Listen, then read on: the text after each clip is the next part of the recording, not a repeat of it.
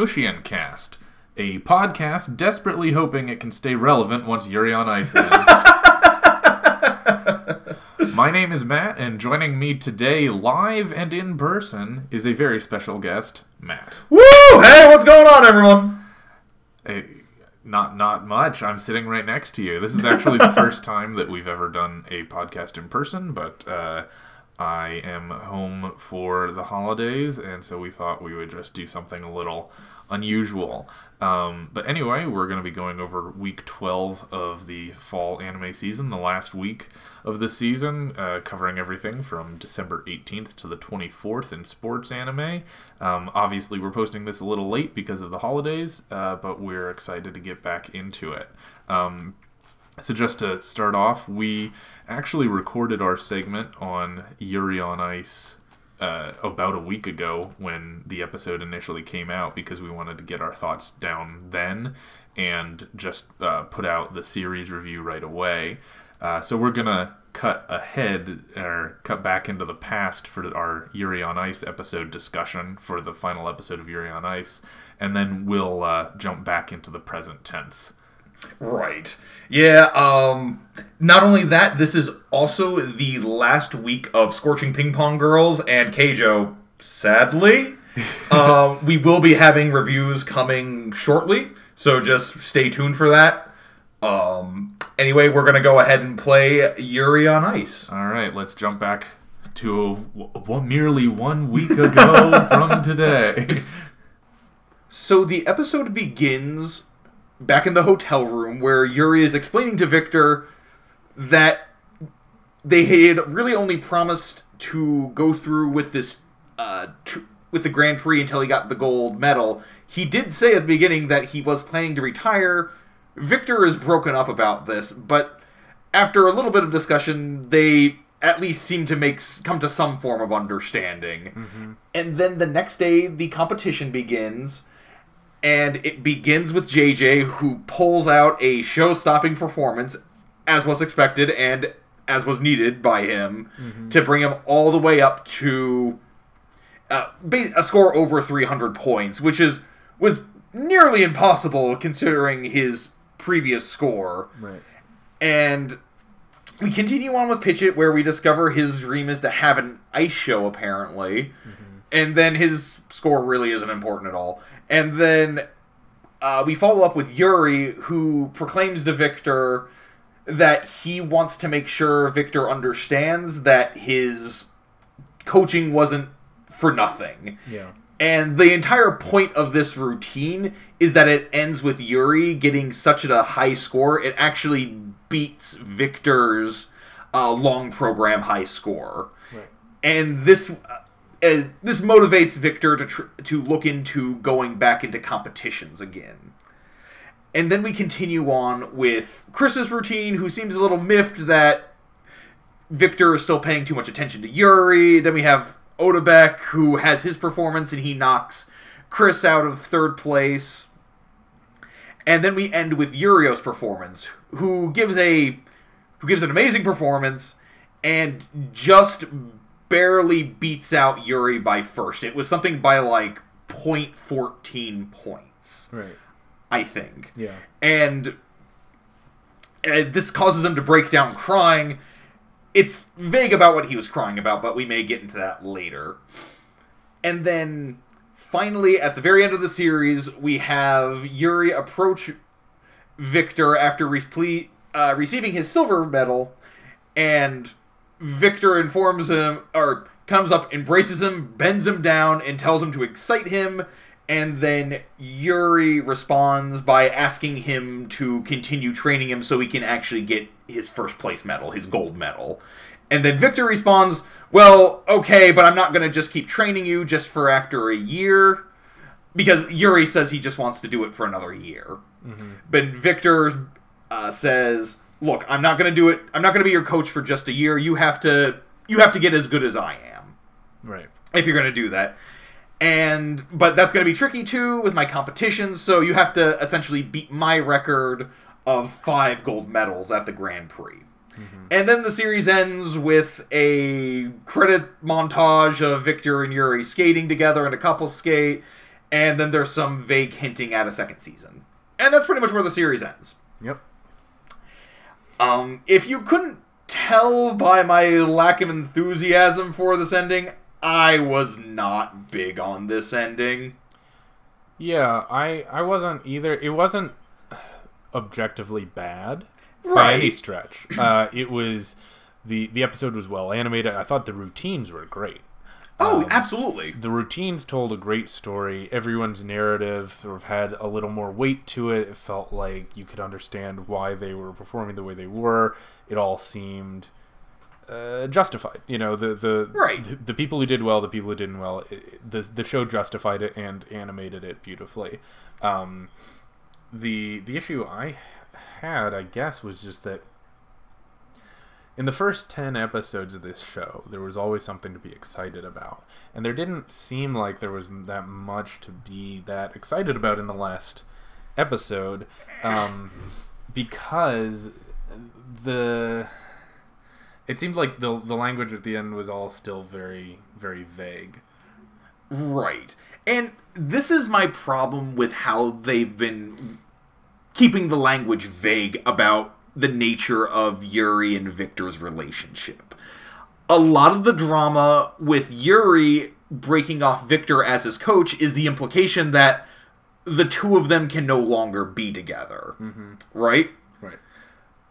if these two are are a couple, as the series has been implying all this time, why is that such a big deal to the two of them? Like this, I I understand that Victor may be disappointed that Yuri no longer wishes to continue his routines, but if these two are a couple, that doesn't mean it's the end for them.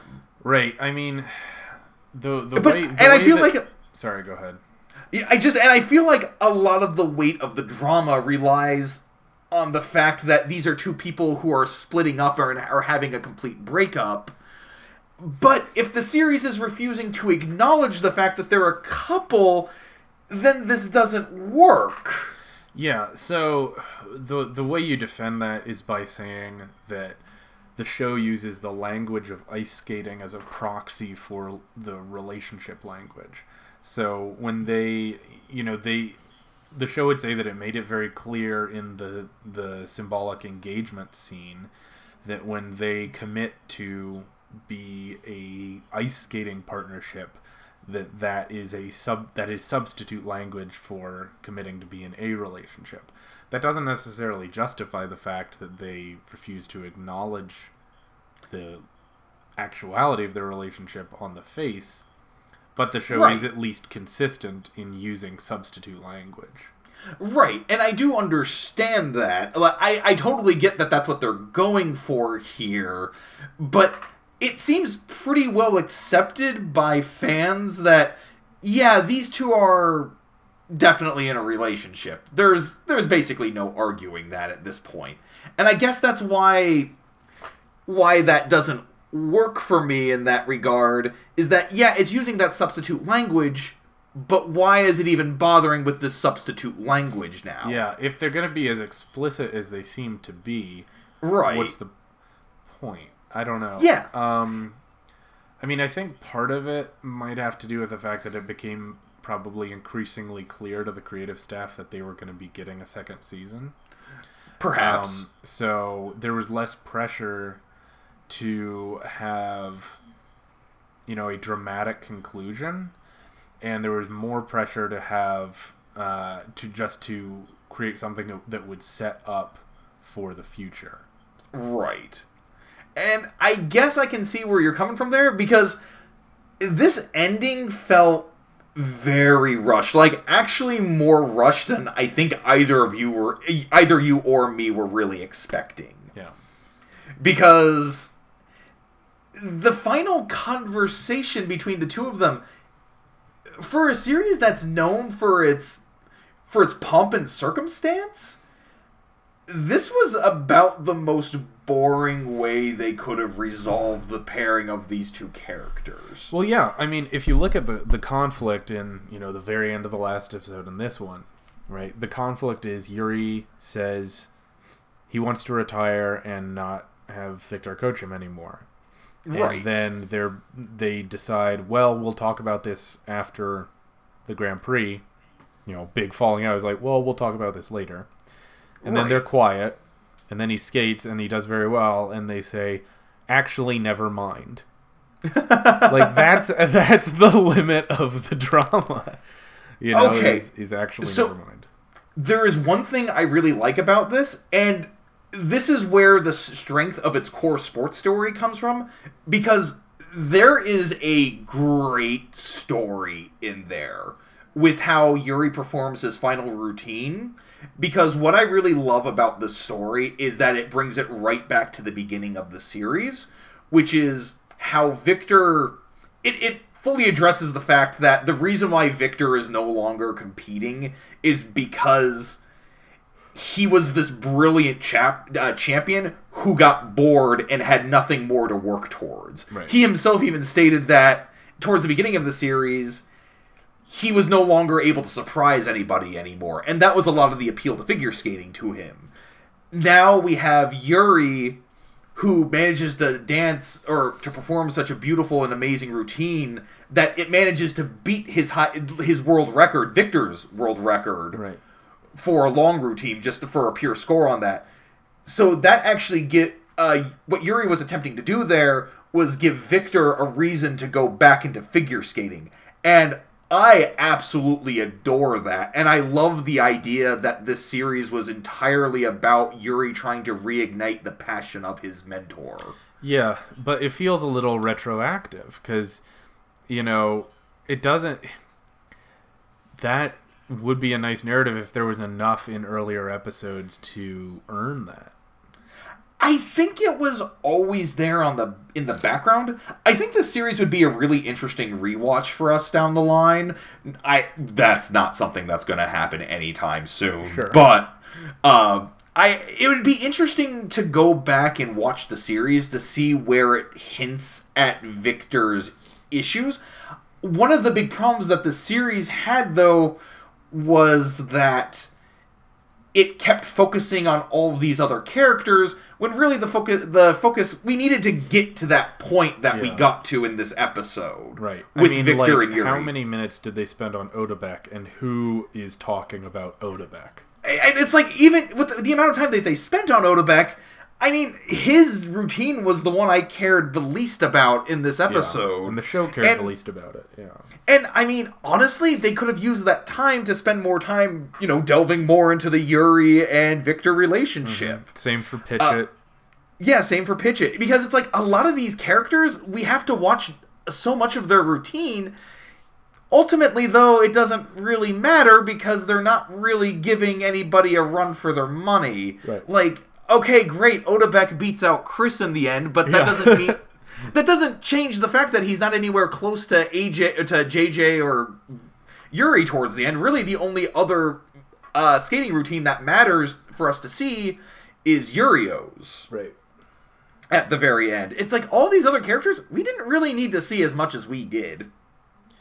Yeah. What did What did you think of after Yuri's performance? That one, once again, Victor sort of separates and goes to see, goes to talk to Yurio first, and like Yuri's looking for him and he doesn't know where he is because Victor's gone off to go talk to Yurio.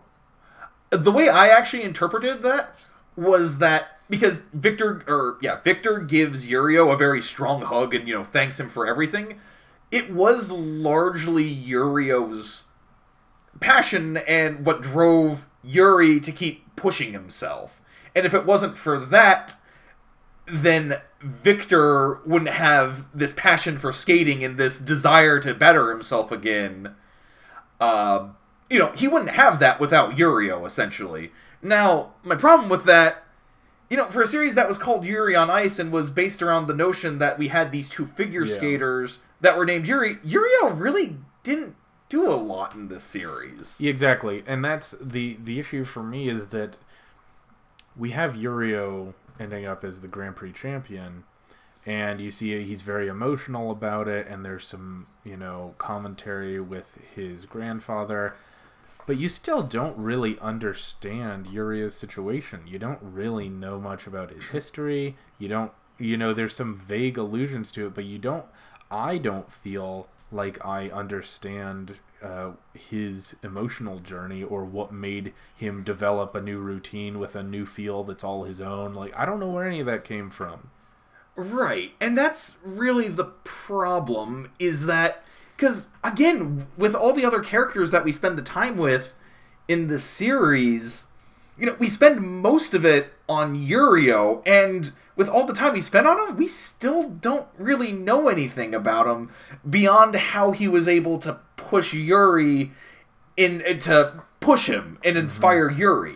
Yeah, and a lot of Yurio thinking to himself how he refuses to lose to Yuri because of reasons.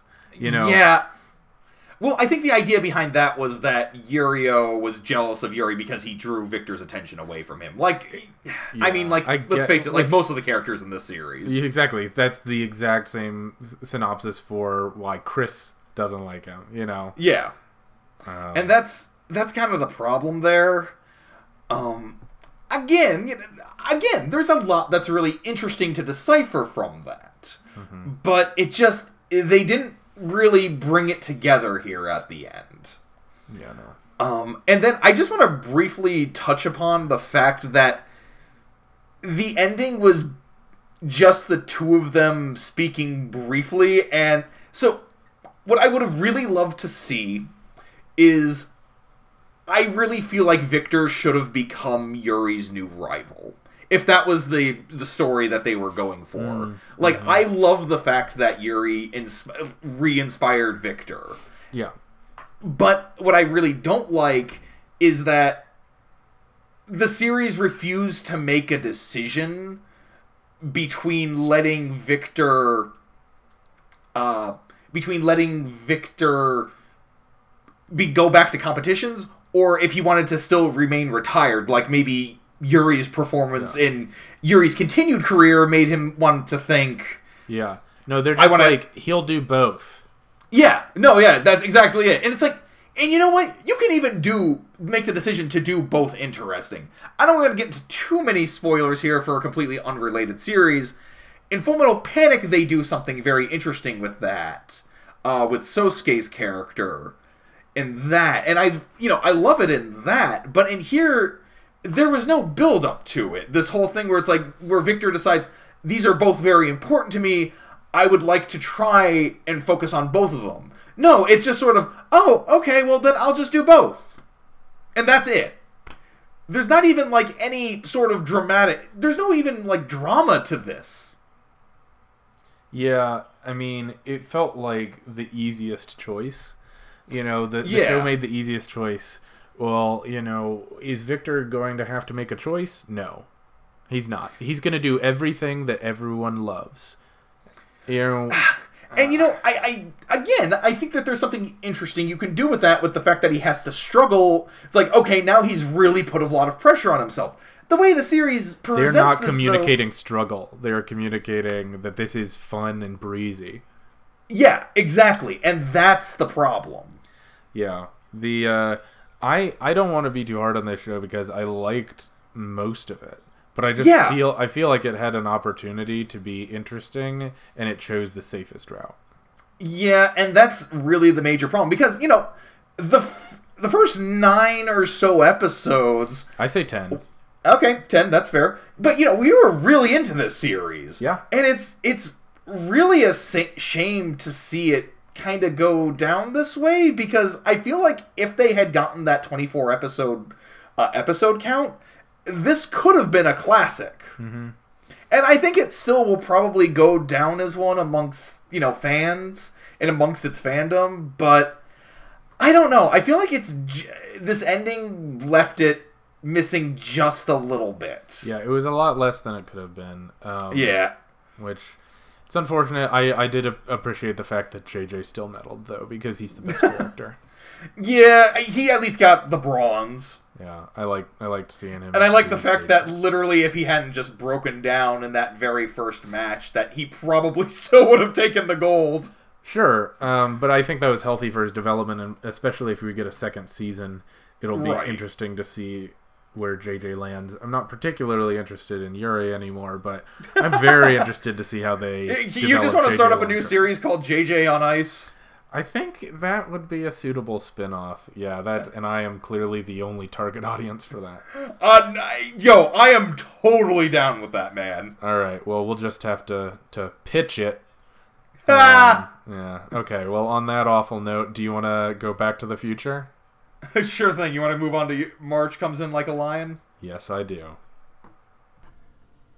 All right, and we are back in the present uh, to discuss March Comes In Like a Lion. So this was episode 11. Uh, one thing I wanted to say up front, we sort of complained earlier this season about March Comes In Like a Lion missing a random week. If you remember that. Yeah, yeah, I remember that. Um, I realized why that was now, finally. Um, I probably should have realized earlier, but so this was episode 11. They ordered a total of 22 episodes. Oh. So the goal all along was to have 11 episode seasons with a break in the middle because they had a break after I think episode 5. Oh, okay. Um, just probably to facilitate the production schedule. So actually that was a planned break and that's why we didn't see a quality drop off after. Oh, okay. Anyway, it's just an interesting note. I thought I would bring it up. Um, all right, so episode 11, it's the end of the shogi season. It's also the end of the year, and Ray uh, gets sick.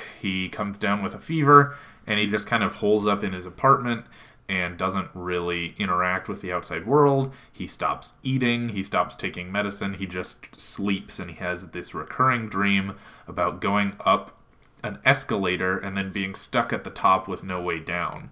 Um, eventually, though, he hears a knocking on his door, and it's Momo, and it's Momo and it's her sisters, and they all uh, force him to get out of bed and come over to their house to recover and, you know, eat food and take medicine and basically take care of himself. Um, he the the rest of the episode just sort of focuses on him spending time with the sisters, uh, and he he talks with uh, them about the, the postcards they got. A bunch of them get New Year's postcards. Ray is pleasantly surprised that two people sent him postcards. It was Nikaido and the chairman of the Shogi Association both sent him postcards, and he was delighted that somebody actually cared to do so. Um, he also realized that uh, while he was sick, his adoptive father Koda had been very worried about him uh, and had been trying to get connected with him. And so Ray actually called him back and realized that Kota had been scared. And, you know, Ray sort of had this moment where he noticed that people around him actually cared about him and worried about him, where he was so convinced that he was completely on his own. Um, and by the end of the episode, he realizes a lot of the reason that he feels so comfortable being taken care of in Akari's house is because it reminds him of his childhood home with his biological parents, and that it reminds him of the, the sense of that family that he sort of lost after he got adopted. Right. this was kind of. It's not a bad episode. It, it really wasn't. There wasn't a like. I feel like every episode of March comes in like a lion has something of a of a certain meaning to it, of a certain point it's trying to get at. And I guess with this one, I kind of struggled to see where the overall goal of the episode was going. I guess the whole idea was that Ray is starting to accept the fact now that people do seem to care about him, which I guess is a nice way to end this first half of the season. It's a little bit lighter than I was of a direction that I was kind of anticipating the series going. Yeah, I agree. Um, I I think it was a lot uh, about loneliness. So Right. it was it was painting the the beginning of the episode was painting a picture of Ray's tendency towards isolation. And the rest of the episode showed a lot of different ways of, of dealing with it. Um, I thought the most interesting was uh, the the picture with Akari, how she was also very like she expressed that she was Right. lonely herself and that she was so grateful that Ray was with them for New Year's because otherwise, you know, her grand her grandpa and her siblings would have just gone to bed and she'd be up by herself on New Year's crying. Right. Uh, and so she needed him and he needed her and there was it was it was clear that he wasn't the only one who was lonely. He wasn't the only one who was having a tough time. And um, he he had a couple interesting lines early on in the episode after he got pulled out of his apartment. He said that his thoughts had been spinning, but all in all those thoughts he was only thinking about himself. right. Uh, and so I, I thought it was interesting that he started to realize that a lot of his his thinking was so self-focused that he didn't realize any of the other challenges other people were going through and that's sort of forcing him to be a little more empathetic because he's been through this really tough time he can actually see the tough things that other people are going through and he can feel a little less alone because of it I guess that's fair. See, the way I kind of taken that as well, and I don't think it goes against what you're saying here at all. Just this was kind of my interpretation of it was that Ray was also starting to see that he has use beyond shogi. Uh, like again, what you were talking about, I had noted that too about how she had talked, how Akari had talked about how she was going to be lonely this this New Year's, and you know Ray just gave her company. Like this is the first time that in that we've seen in the entire series when anybody has even expressed any sort of need or use of Ray beyond just you know he plays shogi well, and this was the first time Ray was re- seeing maybe my life has some sort of meaning beyond just playing this game. Like maybe that's not all it is. And I did kind of think it was kind of brought around there at the end when he starts viewing this place as he's starting to view this house as his home now. I thought that it was really interesting. There was an image there. It was a very subtle one, but he mentions like, "Oh wow, this light string is like really far down, so I don't have to like stand up and and like to turn off the light." And it was just one of those you know, they put him in this room, I think, specifically so he could do that because he could lay down and sleep. Mhm. And I, I like that because it shows that they're thinking that they're it's. This isn't like you compare this to his own apartment where it's just this very functional, sterile place. Whereas you know they're they're thinking of him at at this minute of a level. Yeah. Yeah, they're thinking of him like they would think of family, Right. basically. And that comes across just because of the way the environment feels. And you can see it in the way that the art is managed for the show. And that Right. when he's in his apartment, the coloring is so dark and muted and there's heavy shadows. But when he's there, it, the tone Yeah. totally changes visually. So it's, you know, it, it reflects both the actual design of the home, but also his emotional uh, makeup Right. when when he goes to this place. You said something there that was kind of interesting too, which is the fact that he's starting to become accepted as part of this family. I, there was one thing that happened in this episode where the aunt comes to visit, Right. And she's giving out, she's she's doling out New Year's allowances, which I know is a thing in Japan where sort of the head of the household gives money to sort of for the uh, for the rest of the family to use as they see fit, and the fact that the aunt even thought of Ray during this is like, oh, here's your new. Here, I thought I'd give you. It's not much, but here you go. Here's a New Year's allowance, and Ray kind of is just like, oh, thank you. Yeah. Like I was not anticipating this.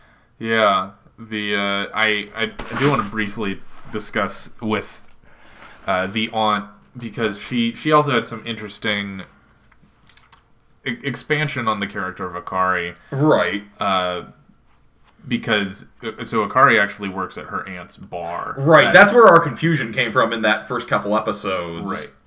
uh, when we were confused about how like is this girl their aunt or something like that it's like Uh-huh. no she's working in the aunt's bar Right. And and it also clarifies sort of what Akari does. Um, Right. Because we, we had a sense to sort of we, we didn't know how legit her profession was. Right. You know, we didn't we didn't know if it was something a little shameful or not, Right. not so much. And it, it seems like she she works there sort of as a waitress, hostess, um, also just there as a generally attractive woman to Right. draw in clientele. But there's not any sort of a criminal comment, connotation, which we extended as a possibility.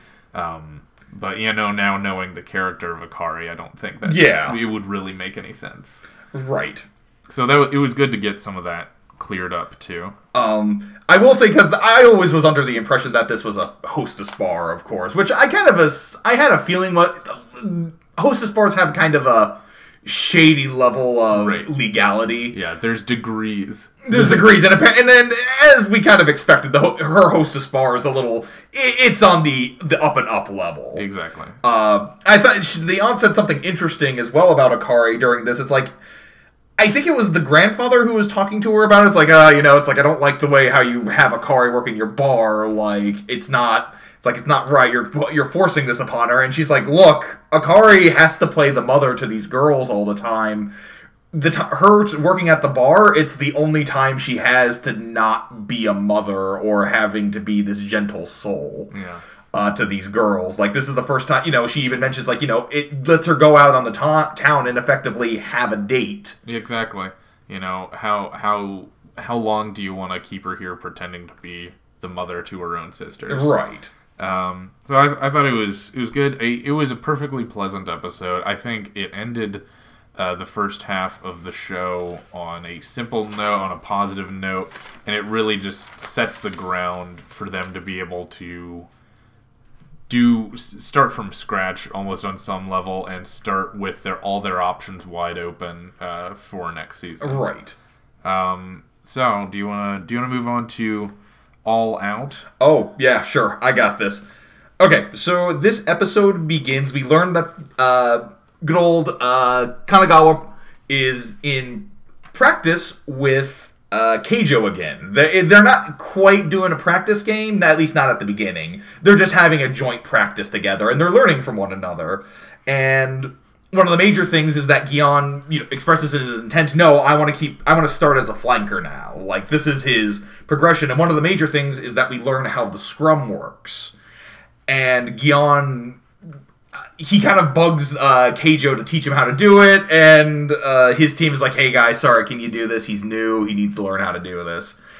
And one of the things that Gion learns is that he's awful at scrums.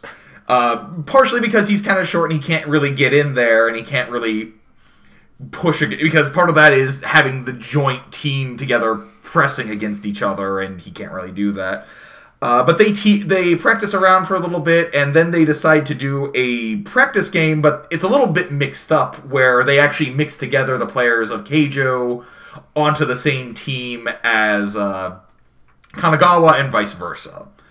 And one of the one of the interesting things during this game, I'm not going to go by like a play by play, but one of the major interesting things that happens during this game is that Iwashimizu uh, actually tells one of his teammates on against Sekizan, tells him essentially to uh, hey, he has this really bad habit where he only tosses when he's getting tackled.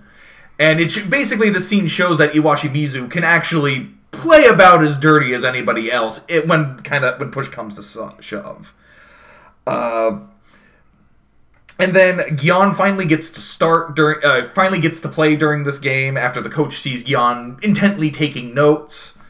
And uh, what Gion learns is we get we a lot of sports series have this whole notion of the bad player, but with a very specific and interesting niche. And we learn what Gion's is, which is he always chases after whoever has the ball. which, you know, it's apparently this is not something that the flanker generally does. He's generally playing defense, but because of his conversation with Sekizan or uh, Sekito, uh, he like, no, I have to do, I have to chase everybody, or the flanker has to do everything. So that's what I'm going to do. Right. And he finds he's very effective, at, and he learns to tackle the torsos. Yeah, and that's pretty much where it ends. Okay. Yeah. Um, I I enjoyed this this episode overall. I thought it showed a little bit of development for Gion. There wasn't a ton of meat Yeah. to it. Um, so I'll just go through some some random things I liked.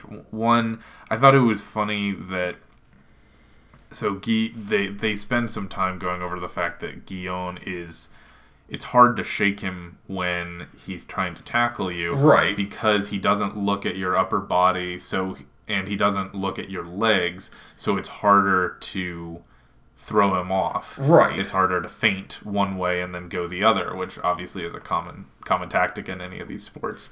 Um, but because it's the torso is the most difficult part of your body to move rapidly or to adjust rapidly, uh, he doesn't get thrown off as quickly. Right. Um, and so that that was funny. The the and it was interesting because everyone said, "Oh wow, what a what a great strategy! He's learning fast."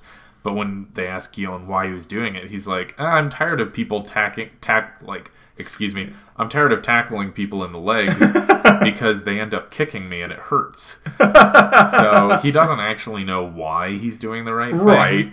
Um, but he he is definitely getting getting a little better. It was funny with everyone criticizing him for not knowing how to play his own position. and I don't know. I don't know if that will almost inevitably it'll come back of playing a non-traditional flanker role will be for the best Right. because he'll learn to put extra pressure on the other team or whatever. Um, but in this episode, mostly it just pissed off his teammates. Right. See, but I also like that too because it plays. It's almost interesting because the first couple episodes try and set up the series as very being a very basic cookie cutter sports series and where they're going through the motions. We kind of assume that Gion's big technique is like, oh, you know, because he's so short, you know, this plays into his advantage. He's able to go for the legs. Turns out, mm, not really that useful of a technique for him. And this is turning it around. It's like, okay, that was the first step to where he can finally learn how to do to learn his, you know, big technique. And it's going through a process now where we're starting to see him improve gradually and we see we kind of see the steps of how his low tackle has kind of evolved into this sort of midriff tackle. In fact, I like the fact that Sekizan even brings up the fact like, you know, what, whatever happened to tackling the legs? Like, Exactly. it's kind of addressing. It's like, yeah, that was supposed to be his ultimate technique. Mm, not really though. Yeah, I mean it's it's more that he's learning technique and he's he's learning how to play his own way. So I like that. Um, the other the other thing I liked is I think possibly my favorite character at this point is Abumi. Oh, oh yeah. um, because he was he was very upset at the beginning of the match because he had the last time they played Keijo, you know, Sekizan didn't let him come in the game because Right. been skipping practice. So this time he promised vengeance. Um, and he managed to do so pretty early uh, when Mats- Matsu uh, went for a kick. He was getting pressured, so he just punted the ball uh, over Miyuki, and uh, Ibumi sprinted out of nowhere Right. as his one, Right. and managed to outpace everyone on Keijo and uh, get a try. And Yeah. so that, it was what what I like about Ibumi is that he's basically framed as this almost demonic character who uh, comes sprinting in. He terrifies his opponents. Um, he's really physically overmatches them and outruns them, and it's just fun to watch. There's not a lot of depth there, but it's fun to watch. It, it, he reminds me a lot of Hiruma from Eyeshield 21, who was, I mean, in a series of uh, great characters, he was sort of the star of all of those. And I'm glad to see another Football series uh, kind of embrace the sort of evil, demonic character type. well, they have the same haircut. Oh, that is true too. so the uh, so that is it, it was overall it was a perfectly pleasant way to end the, the first half of this show. Right. Um, it was good to see Keijo again. You sort of build up the the characterization Right. of that that team, so you get a little more depth to it when you get to actually see them in competition. Right. Um, Uh, one thing I did want to point out, just super briefly here, is uh, what happened at the beginning of the episode with the scrum. This is another thing I Oh. appreciated. yeah. which was I really enjoyed the fact that when they were done with it, everybody was like, "Wow, Gion, you're terrible at this." Yeah. Like a lot of sports series, when you know it's when they get that introduction to that new aspect of the game and they do it for the first time. There's always this sort of thing about you did fine, you know, this was your first try or what, you know, this was your first time, and and it's like you know you you know kind of what you're doing here. I appreciate the fact that they just laid it out for him. It's like, dude, you suck at this. Well, yeah, I mean the the characters consistently don't mince words, and they're Right. not they're not nice to each other out of some sense of that's what you're supposed to do. Um, the other way it could have gone that a lot of sports series go is Gion secretly is the best. Yeah. You know? Like he discovers something during that scrum where he's like, "Oh, this is what I do." It's like, or this is maybe I'll try this, and everyone's like, "What?" Exactly, yeah. So he did. Thankfully, he didn't have a secret technique. He was just like literally anyone would be doing something weird and new for the first time, confused and ineffective. Right. Um, so I, I like the fact that this is still based in reality. Yeah. Um, so if we can move on to something that is decidedly not based in reality, Tiger Mask. Um, all right, so Tiger Mask W episode 12, otherwise known as Tiger versus Tiger. Um, it it begins with uh, Tiger Mask working on his killer move still. So he he's at the New Japan Pro Wrestling gym, um, working himself to the bone. Uh, the day of his final match, you know, like the pros do. Yeah. you know, exhausting himself up down to the last minute. Um, and he trains with Tanahashi, who also has a match that day, and he dislocates Tanahashi's shoulder. Uh, so he injures his training partner, and then they uh, Tanahashi says it, it's it's fine. It's all to to build you up. For some reason, he cares more about Tiger Mask than himself. Um, they actually get into the match itself with Tanahashi and Yellow Devil, and Tanahashi, who again recently dislocated his shoulder, decides to use a move where he jumps and lands on his shoulder. and he injures himself, and then Yellow Devil tries to break his back, uh, and almost does, but Ryu throws in the towel, and then Tanahashi yells at Ryu for forcing him to give up when he was about to be murdered. Um, then it, it goes over to Tiger Mask's match against Tiger the Dark, uh, and the it, there's there's a lot of back and forth. Um, Tiger Mask tries to do his killer move, but he messes up, and Tiger the Dark al- almost um, basically like breaks something. He he puts Ti- Tiger Mask in a hold, and he almost knocks him out. Um, but right at that moment, Takuma, aka Tiger the Dark's father, Daisuke, shows up right right by the ring, and he starts cheering for Tiger Mask. And this totally throws off Takuma because his own father is cheering against him. Uh, and so Ti- Tiger Mask is able to do his uh, original killer move for the first time. He does a, he runs into Tiger the Dark. He does a somersault kick, and then he jumps up and lands back down and drops his knee on Tiger the Dark's face. Um, and Tiger the Dark tries to recover, but he's bleeding into his eye yeah. um, because his face scar gets reopened, um, and then Tiger Mask basically does a pile driver and KOs him, and that's that's that's where the episode ends. Okay, so there's a line that really sums up this episode to me. Really, a line and a reaction. Which is, at one point during this match, Daisuke is talking to his nurse, and he's like, Yeah, this is a battle of wills. And I'm just sitting there thinking, hmm, Is it? Is it really? Yeah, Uh, they. Our description does not really show how very. blah. Like, there is no intensity to this animation that it really that this match probably should have warranted. There's also no real setup between of the dynamic between Tiger the Dark and Tiger Mask before this. We know that they ha- share, you know, masks or like similar masks, but they No. they uh they've barely had any interactions before this. We kind of have a vague idea of their philosophies, but right. I mean, that's the thing is that these these two characters are friends who don't know that they're fighting one another. right. and that's never brought up or even alluded to in any way. Um, they both just think the other guy is in the way of them fighting Yellow Devil, Right. and so really there's there's no thematic meat of any kind. Right. And yeah, s somehow despite all the the action in the match, it is deeply uninteresting. Um, they try to cram too much in the episode by having this other terrible fight with Yellow Devil and a bunch of other random stuff and random explanations. So they don't give the fight the time it deserves. I mean, it's they call the the episode Tiger versus Tiger, but it's only about the last Yeah. quarter of the episode where they actually have this match.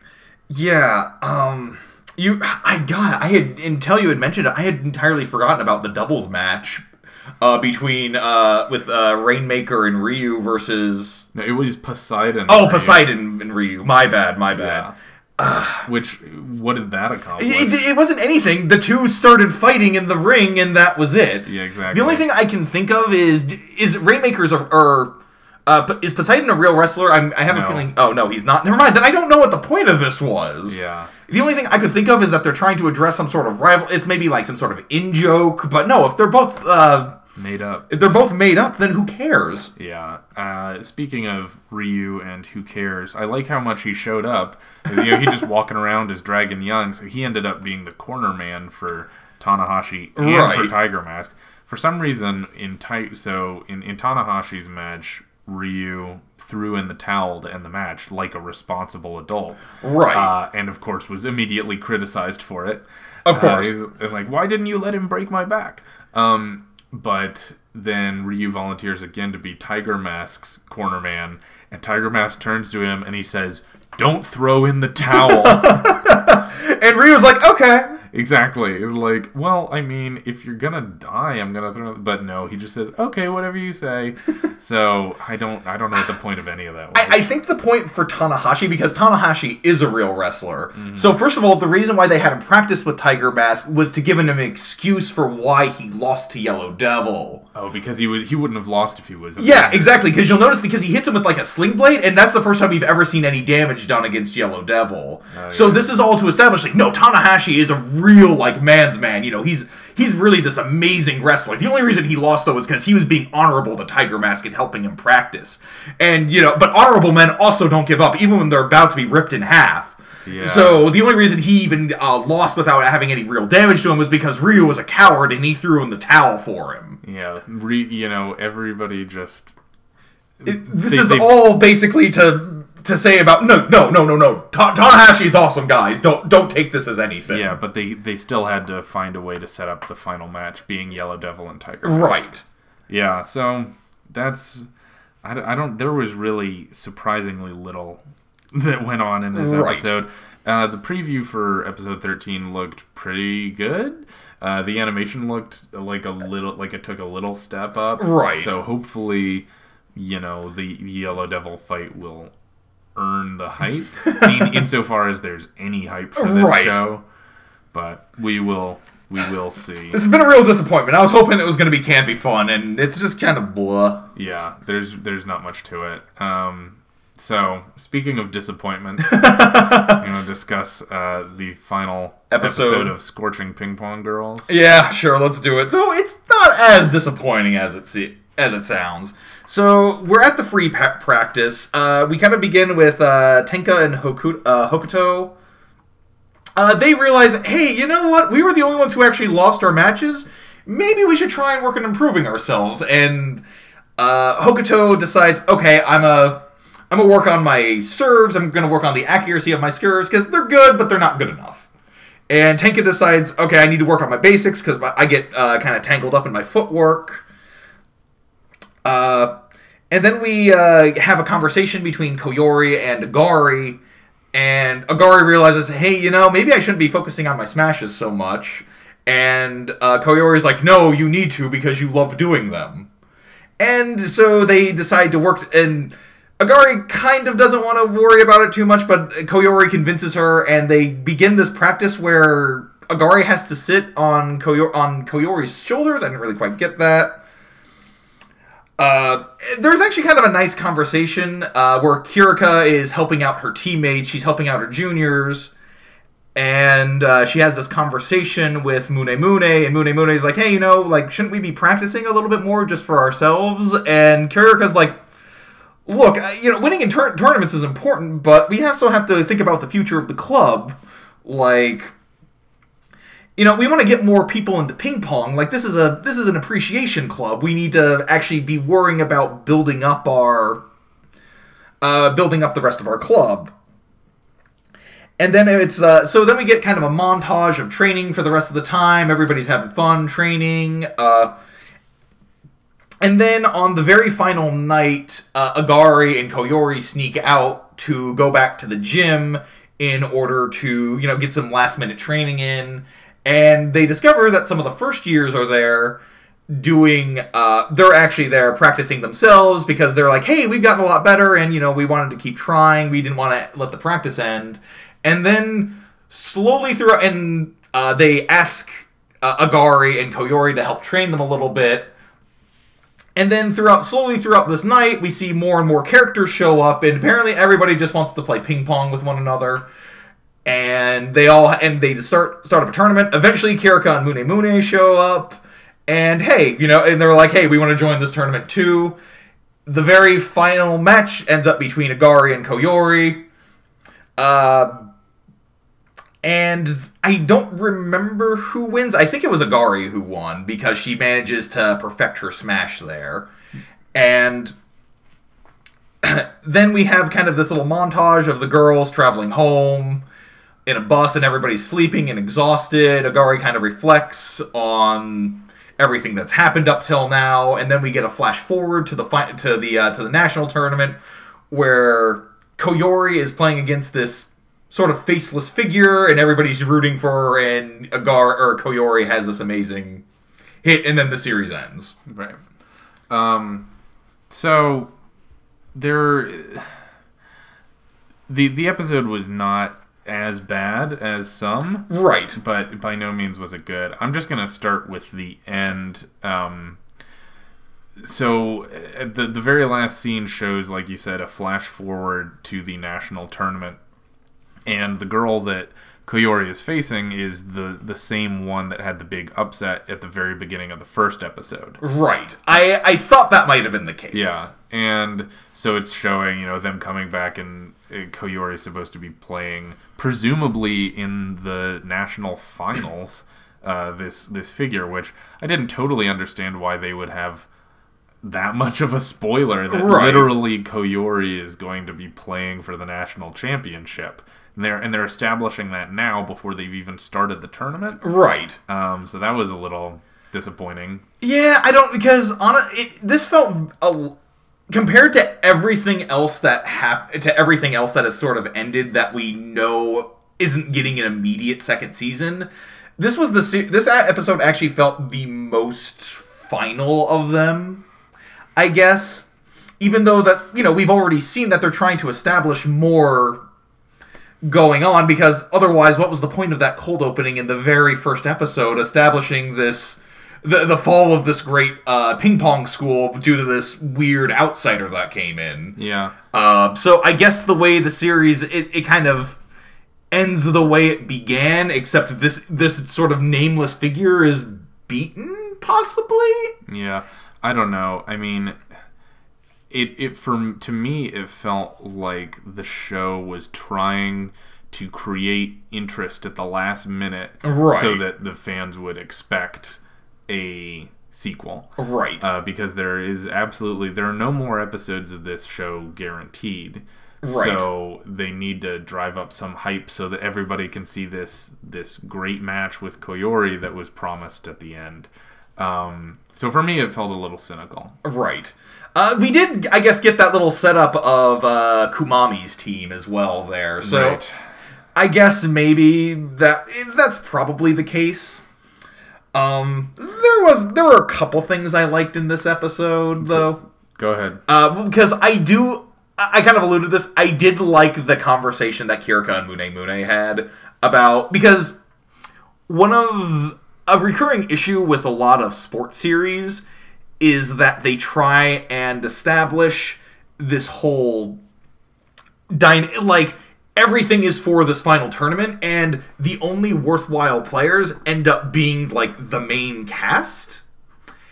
And and then we're supposed to believe that the next season like there's this implication like oh then the next year they get new and new amazing players, and they go on to keep like winning tournaments and stuff like that. I kind of li- I appreciate this whole aspect of of uh, Kirika understanding. Look, this team isn't just going to keep going on. We have to keep sustaining this, especially because they set up at the beginning of the episode with those first years who want to quit, who want to kind of take it easy during their practice, and they but they see how hard everybody else is working.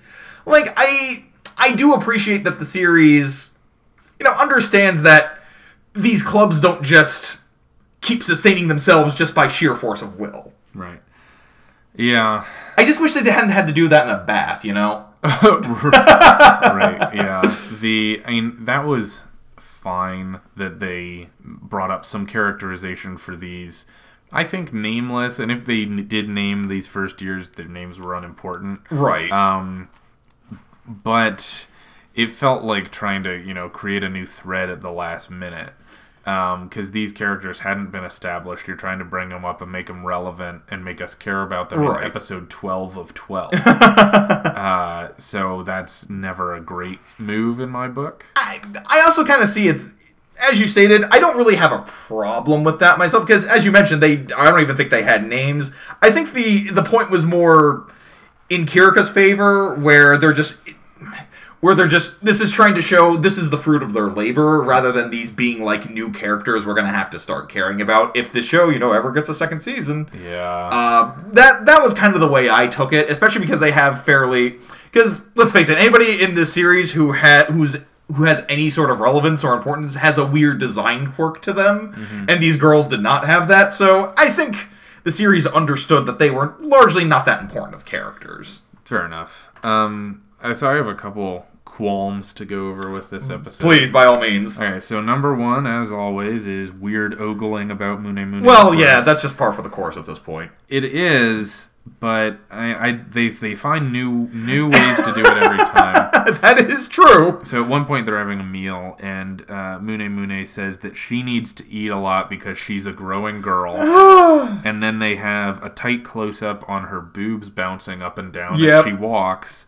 And then all the other girls talk about how she could possibly be growing even more, um, which was apparently necessary.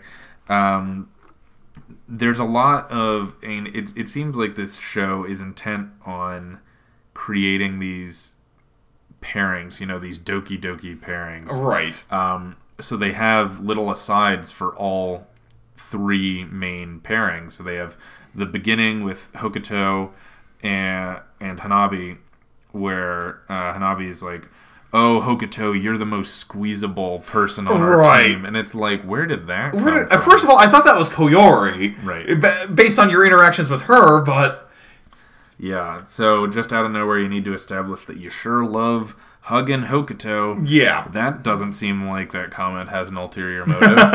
Um, and then like Mune Mune is um, depressed because Kirika is paying attention to other people other than her. Yeah, they justify it a little later when Kirika says why she's doing it, but Right. also you felt like they were trying to establish oh.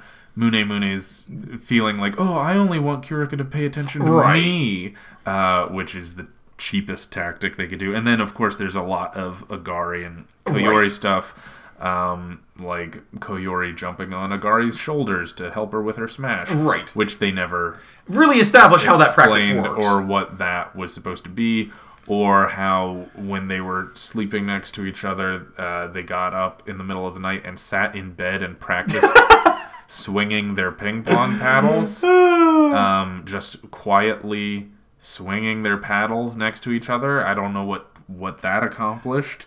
Um, and then, of course, you know, the final match had to be Agari and Koyori making each other go doki doki. of course. Um, and I don't know. I the the one thing I did appreciate with that was that Koyori actually mentioned Agari's loop drive. Right. You know, and hey, you should utilize your loop drive to do this. Um, so that was nice that we acknowledged that. we remember that she's actually supposed to be the driver of the East, I believe.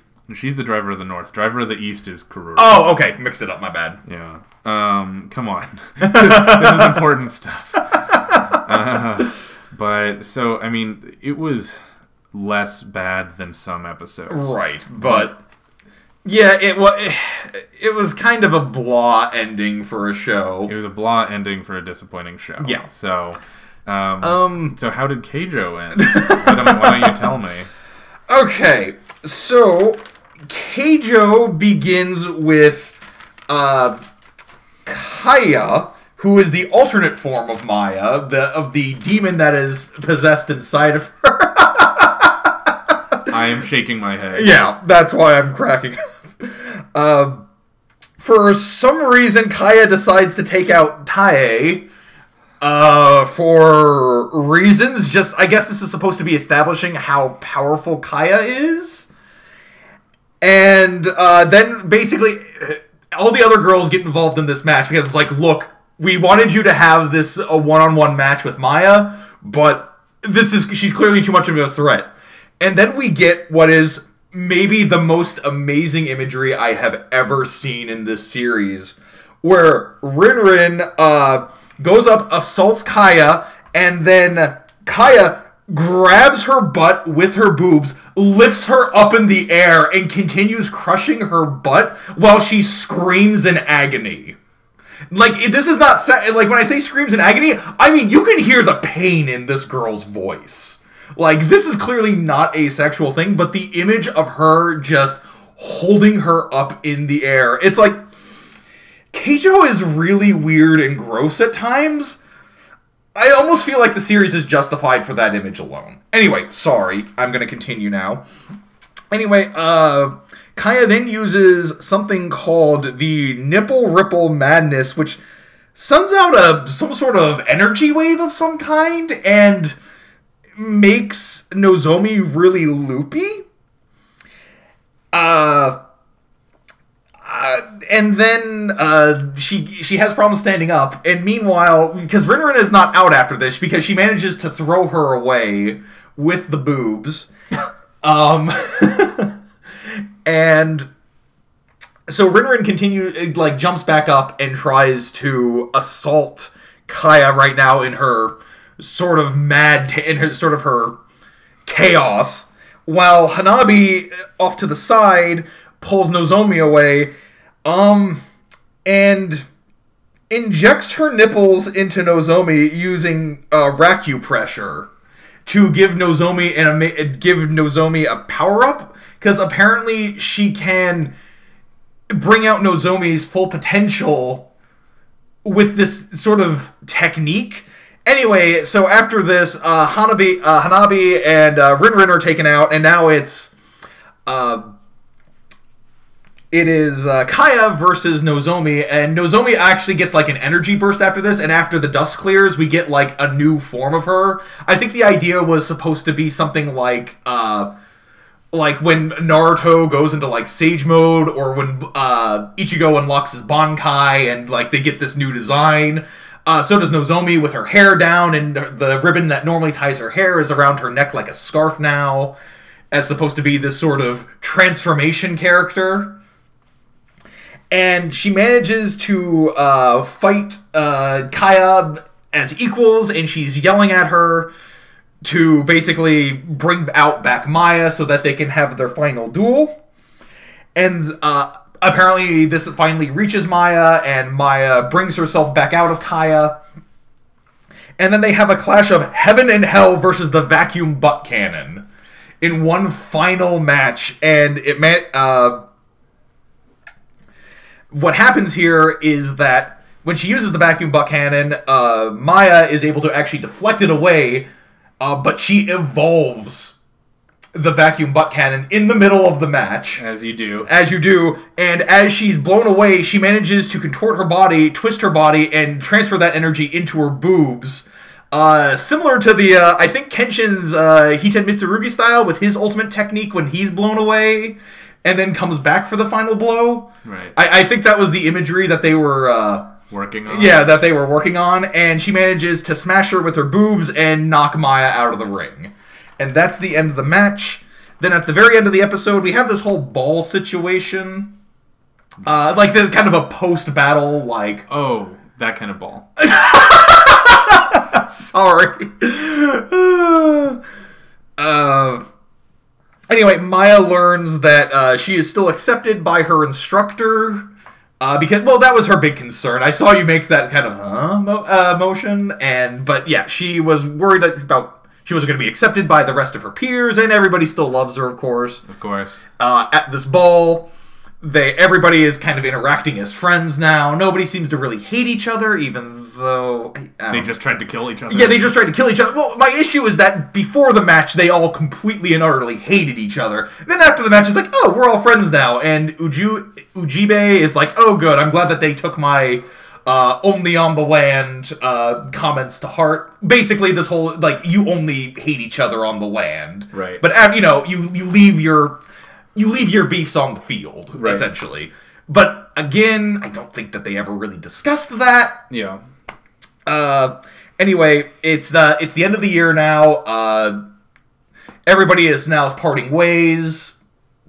Uh, because everybody is a gr- has graduated from Setouchi, and uh, Miyata and Nozomi, however, are transferred to a new division.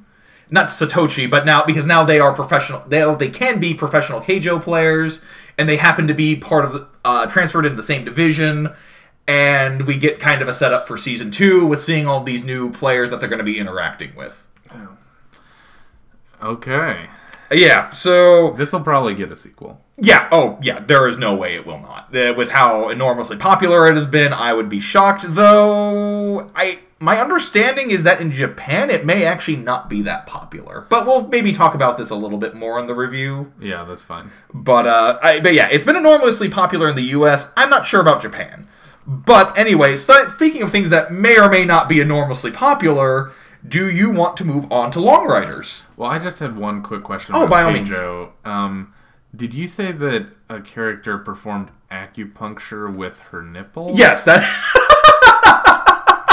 yes, yes, I did. And that un- so and that's what unlocked Nozomi's secret power. Yes, okay, so I have an issue with that, and my issue is that this was never established as a thing Okay. within the world. Okay, yeah, yeah, it's very silly, like, oh, haha, acupuncture, like, it's Right. silly pun. No, but. You know, in a lot of sports series, a lot of the parody should come from the fact if this is a parody of sports series, Yeah. as we are kind of led to believe. Um, they with a lot of these weird techniques, there's more of a setup. There's more of a build up to when it's finally when it's finally It's not used. completely out of nowhere. Yeah, exactly. But in here, it's just like all of a sudden, it's like Hanabi starts like like perking up her nipples, and it's like, okay, I'm gonna inject you with pressure now, and it's like, wait, excuse me? Is this something you could do the whole time? It's like, is this something you can always do? Why have you not been doing this all the time? Well, I guess because you know it's always been one-on-one matches, and now we're this is the first time you've ever seen them on a team. But that feels like an excuse. yeah, no, it absolutely is. Again, Punisher is a pretty excellent pun, which is one of the best things about the show. Yeah. But yeah, it just sort of happens. It is also creative translation because obviously, you know, Yeah. the English side had to had to come up with all these stupid puns. Right. So, uh, some of these I know that they're using from the fan translations, which a friend of mine actually helped with the original uh, English translations of the series. Uh, I know Vacuum Butt Cannon is actually a leftover from that as well. That was something that they had come up with. Yeah. Uh, but that the uh, the English one. But some of these I know that they also came up with themselves. The tran- the the new translators did. Yeah. Okay, so oh, on that happy note, uh, you want to go on to Long Riders? Yeah, so this Long Riders episode 10. Um, unfortunately, it is not the final episode of Long Riders. Uh, this show, it had it skipped two weeks during its run because of production issues, um, and so the the Japanese broadcaster didn't have any time to air it until February. So they're going to still have two more episodes that they're going to air in February, and so we'll have to wait till then to finish this this work of art. Right. Um, but anyway, so this episode 10 finished the uh, Azumi Autumn Ride, and so at the end of the last episode, they were told that they uh, that Team Fortuna was running the risk of not finishing the race in time because they were in last place. Uh, but then everyone says, "Don't worry, it'll be easy to catch up." Um, I don't know why it's easy now, but um, and they'll just sprint as much as they can and alternate who's in front to create a windbreak. Which is something they talk a lot about in Yowapeda. Right. But in this show, because they have no interest in cycling, uh, Amy is shocked and confused by the idea of it being easier to ride when someone's in front of you. And you'd, she's been riding for months. You'd think she just physically would have noticed. I am gonna just say real quick.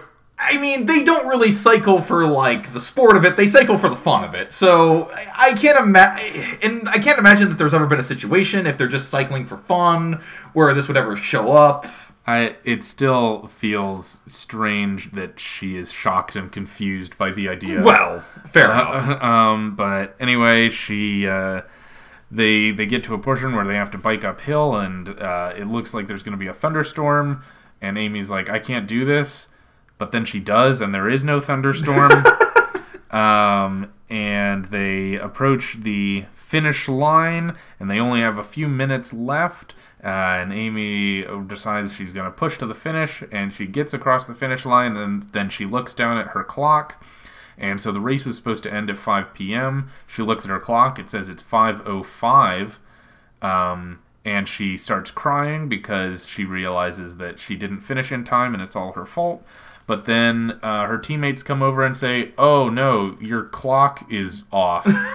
and it's actually uh, 440 459 and then they're happy. Um, they they get a little medal and amy talks about how much she loves her team and then falls asleep at dinner. And it cuts ahead to uh, the near future where uh, amy is talking to her sister emmy help, helpfully named right.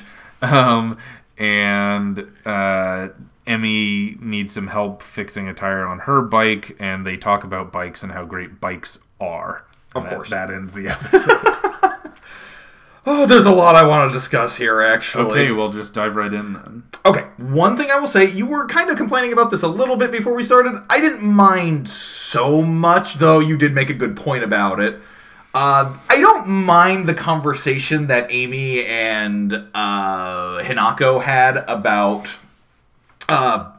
Because Amy has this moment when they're writing about how she wants them to go on without them, Yeah. without her, and they're all like, "No, we're doing this for fun. Like, you know, we this doesn't mean anything if we're not as a team." Now, as you mentioned before we started, yeah, before this, they were like, ah, when they started this Azumi ride, uh, they basically left her behind. It's like, oh, you guys can just catch up. That's fine. We'll we'll do that later. Yeah, Um, and now all of a sudden they're like, no, we can't split up. yeah, So that's a fair point. At the same time, I didn't mind it because it's it's like, look, we joined this to have fun together as a team. We're gonna get through this as a team. So I didn't mind that so much. What's really funny to me though is that they have this whole drama about the fact that they could have finished late, and then they resolve it. Oh no, we weren't late, and I think they needed to fill out the episode because they didn't have anything else to do. yeah. It was it was pretty glorious. Um, where you know because they were they were approaching the finish line Right. and they could physically see it. And Amy's like, "Oh no, are we gonna make it?" And um, Hinako's like, "Don't worry, we still have three minutes before five o'clock." And then they cross the finish line, and Amy looks at her clock, and it says it's five five after five. So in her mind, she really thinks it like because they went about two or three blocks. right. She thinks that took them eight minutes. like, like she's she is somehow convinced, and they resolve it by saying like, "Oh, your clock must have been wrong." Why bring it up in the first place unless you didn't have unless you just needed to fill out the episode. Yeah. And so here's the funny thing too. I think that they could have actually done something interesting with that.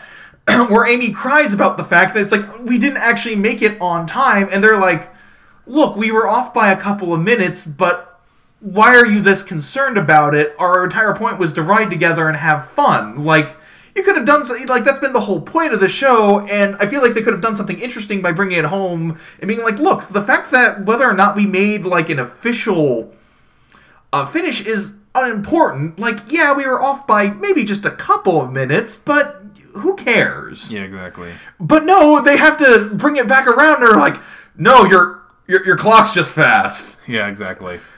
Um, they this was a deeply uninteresting episode, as per usual. It was it was not specifically offensive as it has been Right. at some points. Um, and it was not egregiously bad. The animation was as bad as it's ever been.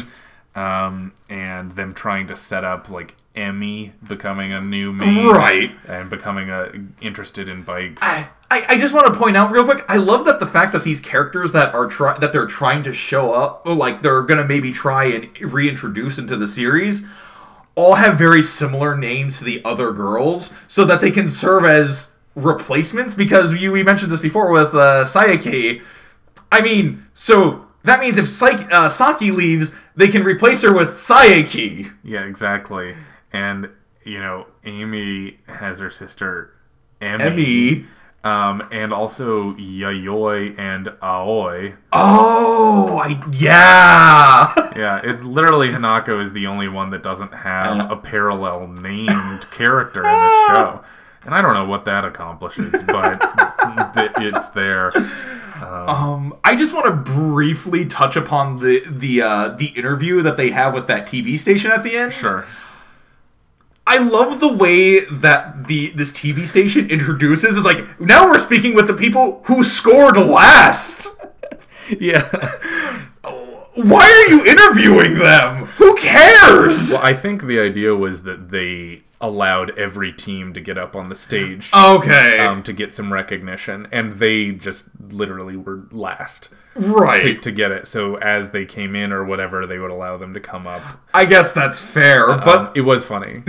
just the way that they just like and now very important interview here we would like to discuss, discuss this race with the people who barely finished Yeah, I also like the way that they introduced them of here's five girls in matching shirts.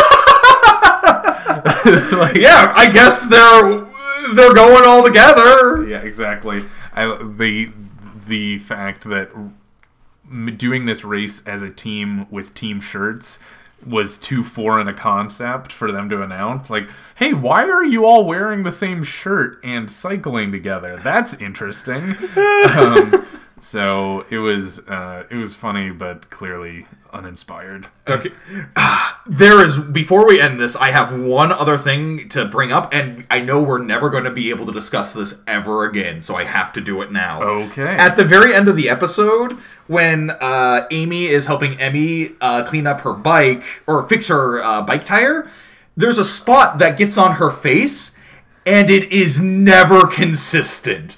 There are times, like, literally, it disappears at random times. Other times, it is drawn completely differently. Yeah. And, uh, like, there's one time where it looks more like scratches on her face, like, as the episode is ending.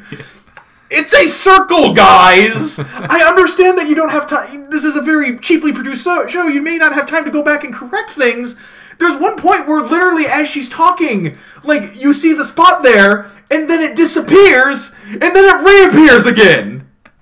I didn't know. I noticed it changing. I didn't notice it disappear. That is hilarious. Um, yeah, the the character designs are really noticeably all over the place in this episode. Um, it was it, it was exactly what we've come to expect. Yeah. Um, all right. Well, I appreciated doing this this episode live with you, Matt. Oh yeah, it was a lot of fun. Yeah, this is. Uh, hopefully, we'll be able to do this again someday. Um, and Merry Christmas. Merry Christmas, Happy New Year. Thank you. And uh, if you do me a favor and hit the credits. Sure thing. Oh, Happy Hanukkah as well. Our logo design is by James Ratcliffe. The theme music is Fly High by Burnout Syndromes, covered and performed by Luke Bartka.